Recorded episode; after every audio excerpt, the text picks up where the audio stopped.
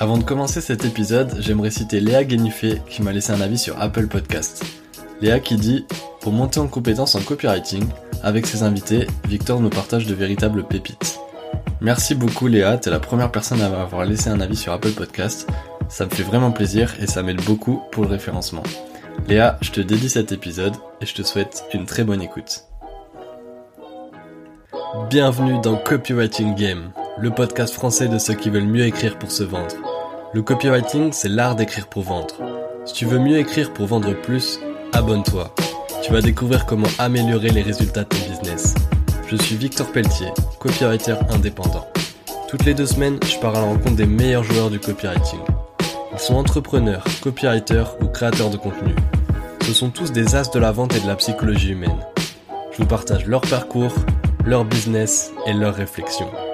Nous allons parler marketing, écriture, vente et psychologie. Si cet épisode te plaît, tu peux lui laisser 5 étoiles sur Apple Podcast et Spotify. Bonjour à tous, bienvenue sur Copywriting Game. Aujourd'hui, j'ai le plaisir d'accueillir Caroline Mignot. Caroline, comment ça va? Salut Victor, merci pour ton invitation. Bah écoute, c'est un plaisir. Est-ce que tu peux commencer par nous rappeler un peu qui tu es et ce que tu fais? Alors, je m'appelle Caroline, j'ai vécu pendant euh, huit ans à, New York et je me suis retrouvée euh, en France il y a deux ans et j'ai décidé de lancer mon business et mon business, on va avoir l'occasion d'en parler, c'est une plateforme qui permet aux marques de faire du co-marketing. Et le co-marketing, en fait, c'est tout simplement permettre à tout type de business, de toute échelle, de pouvoir créer des partenariats profitables et donc de dépenser un petit peu moins en pub pour faire des opérations qui sont un tout petit peu plus héroïstes. Ça, ça mangerait pas de pain comme on dit. Super, bah écoute, je suis content d'en discuter avec toi parce que je trouve que le co-marketing c'est une notion qu'on entend peu parler. Alors euh, peut-être, est-ce que pour que ce soit un peu plus parlant, tu peux nous donner un exemple de co-marketing? Un exemple de co-marketing, eh ben on va prendre euh, ton exemple Victor. On va dire que tu es un indépendant dans le copywriting, euh, que tu viens de lancer ton activité.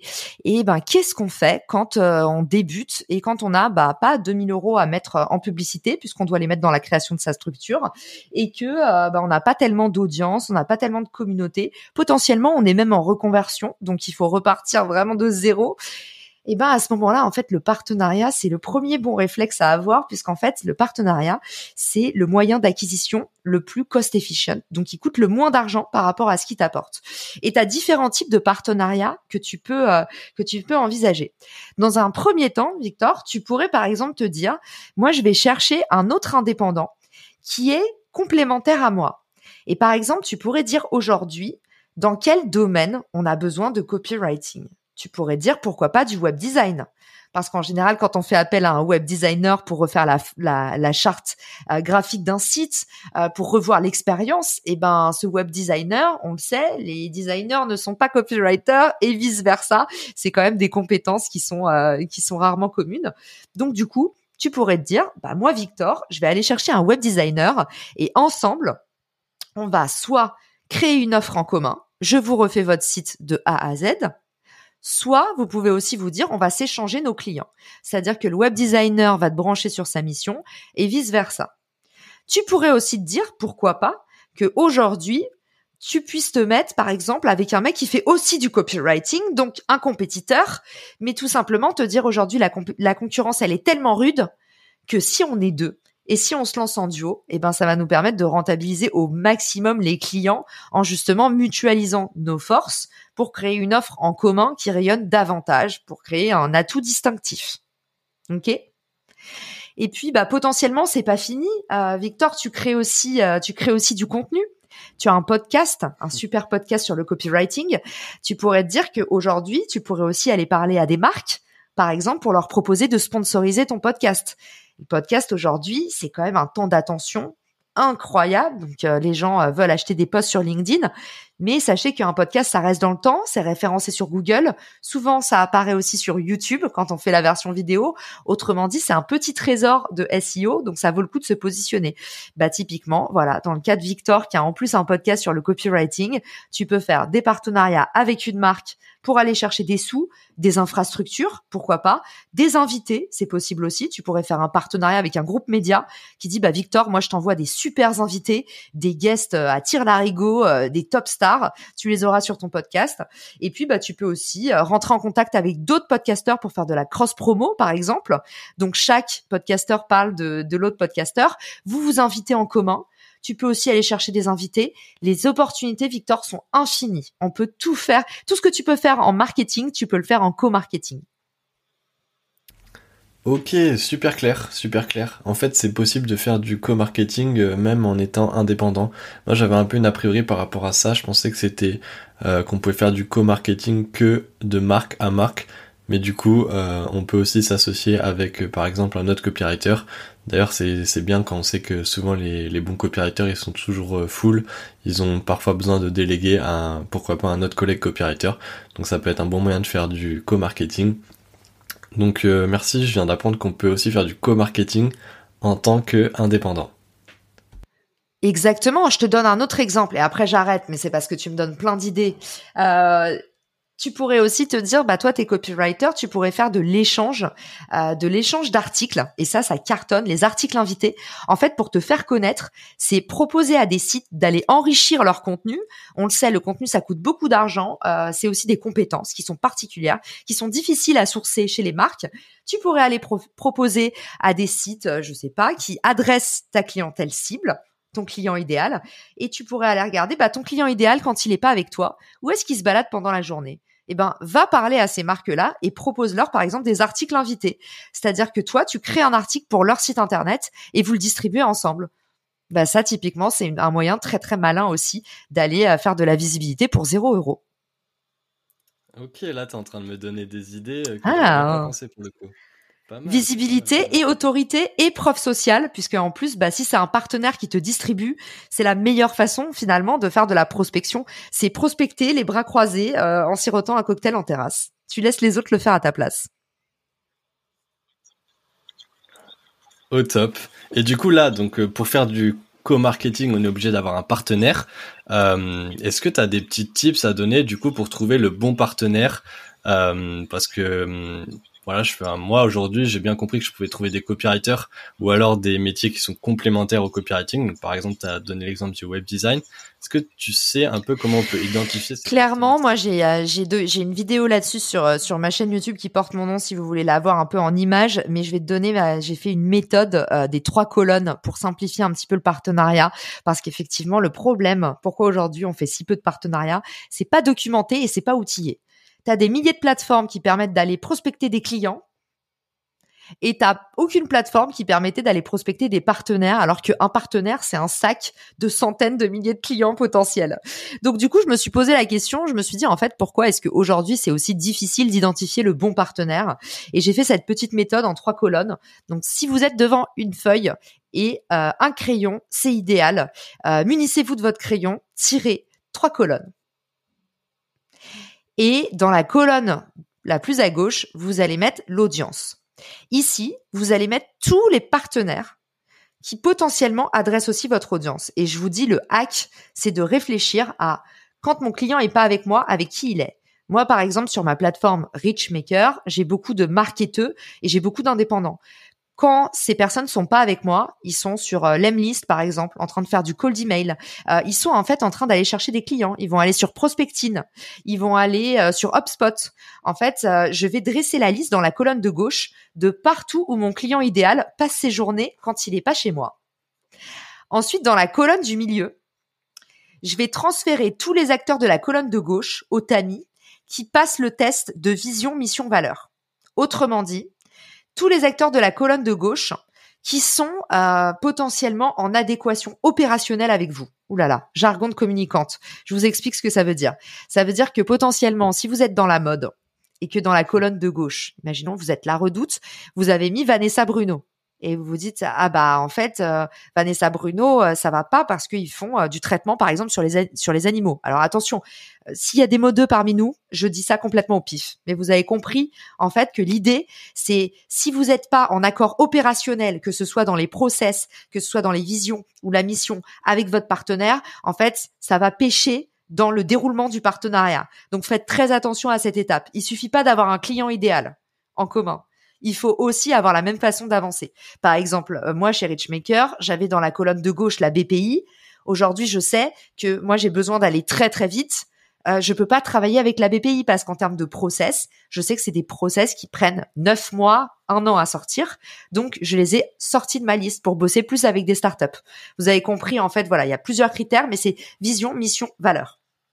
Colonne de gauche, vous allez prendre tous les acteurs de la colonne du milieu qui ont déjà passé la première étape de sélection et vous allez le passer au prisme de les opportunités. Qui est-ce qui a des ressources qui vous complémentent ou vous renforcent? Je vous explique. Si vous voulez faire un partenariat réussi, il suffit pas d'avoir un partenaire qui adresse votre clientèle, un partenaire qui correspond à votre mission, vision, valeur. Il faut aussi un partenaire qui vous permette d'atteindre vos objectifs. Et du coup, le partenariat, il n'est pas que affectif, même si ça, ça doit commencer par là, ça doit commencer par de l'émulation, de l'effusion de l'humain, ça c'est vrai, mais il faut que tout le monde y trouve son compte. Du coup, la troisième colonne, c'est les ressources. Qui est-ce qui a des ressources qui sont intéressantes pour vous? Ça peut être par exemple, je veux me lancer sur YouTube, je vais aller chercher du coup une marque qui a une communauté sur YouTube, mais vous pouvez aussi aller chercher une marque qui a par exemple bah, des studios pour pouvoir tourner. Encore une fois, ça aussi, ça se valorise. Il y a plein de choses, mais en fonction de votre objectif, il faut que vous puissiez aller chercher dans la troisième colonne. Donc si Victor, toi, ton objectif, euh, c'est par exemple de euh, vendre au maximum ta formation email, il serait bon euh, que tu ailles chercher un partenaire qui ait une forte, une grosse base email. Parce que tu sais que du coup, tu sais bien vendre par email cette formation-là. Tu vois, je te donne un exemple. Bon, c'est un peu euh, tiré par les cheveux, mais ce que ce que je veux dire, c'est que voilà à quoi ça ressemble dans le quotidien et à quel point c'est facile de faire ce test des trois colonnes. Et normalement, en une vingtaine de minutes, vous avez trois quatre idées de partenaires avec une vingtaine de candidats euh, présélectionnés de base. Waouh. Bah écoute, là j'ai pris des notes. Franchement, c'était impressionnant. Euh, franchement, une méthode hyper actionnable. Donc merci beaucoup Caroline en tout cas. Euh, du coup, ça me donne une autre, ça me donne une, autre question. Euh, donc là, tu nous as expliqué comment identifier ces bons partenaires stratégiques. Aujourd'hui, pour trouver ces partenaires, euh, je pense à il y a un réseau qui me vient un peu plus en tête que les autres, c'est LinkedIn.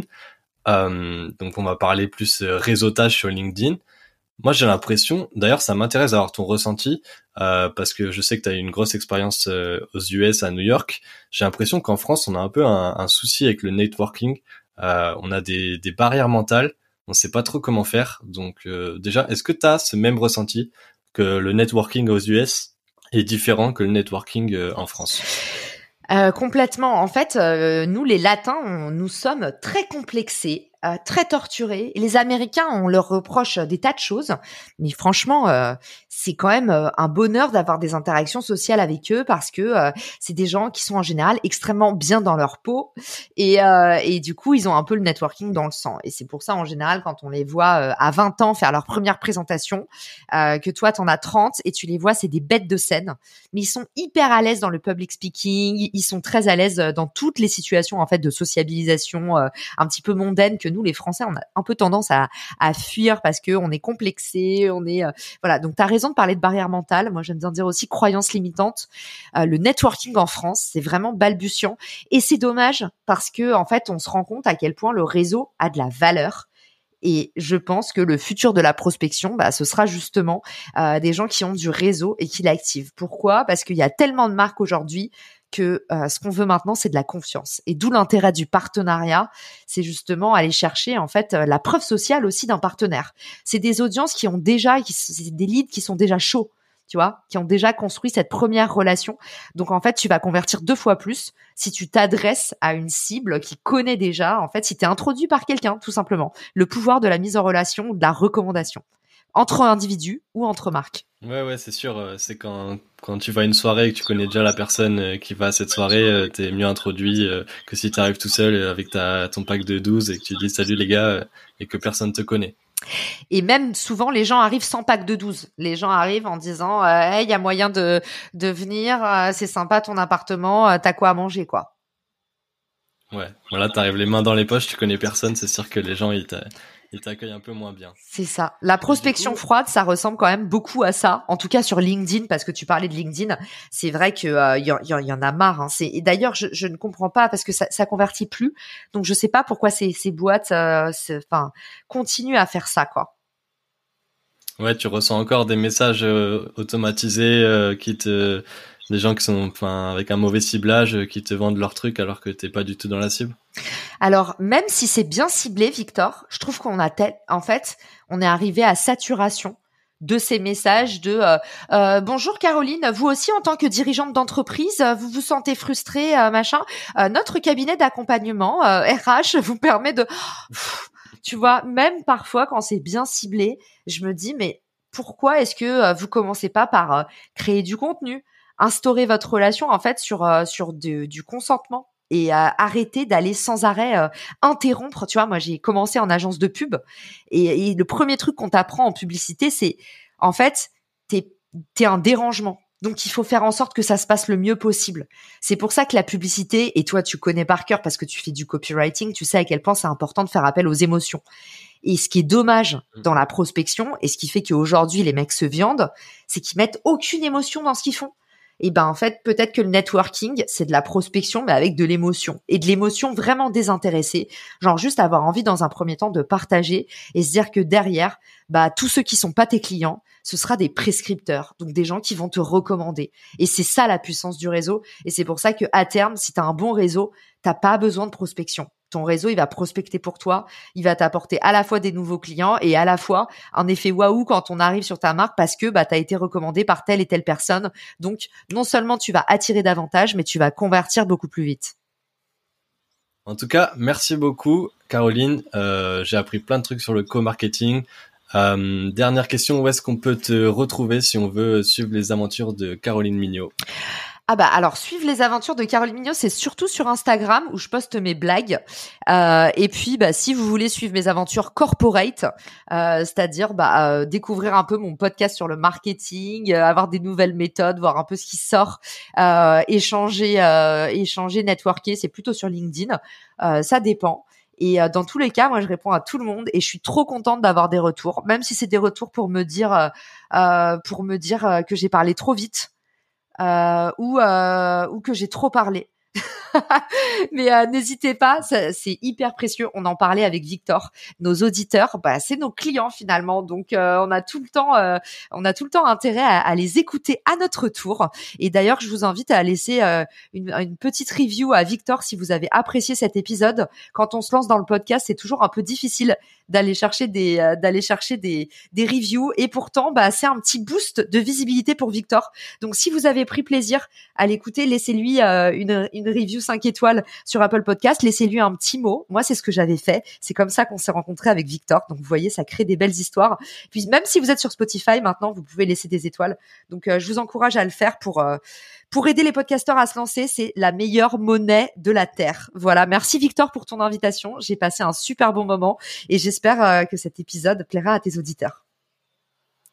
Bah super, bah écoute, t'es adorable Caroline, merci beaucoup, ça me fait trop plaisir. Merci beaucoup et puis à bientôt. Merci d'avoir écouté Copywriting Game. Si t'as écouté jusqu'ici, c'est certainement que l'épisode t'a plu. Pour me soutenir, n'hésite pas à mettre 5 étoiles sur Apple Podcast et Spotify, parce que ça m'aide beaucoup pour le référencement. J'ai lancé ce podcast car le copywriting me passionne. Je suis copywriter et si t'as des besoins à ce sujet, n'hésite surtout pas à m'envoyer un message. Tu trouveras mon LinkedIn et mon mail dans la description. À très vite sur Copywriting Game, le podcast du copywriting.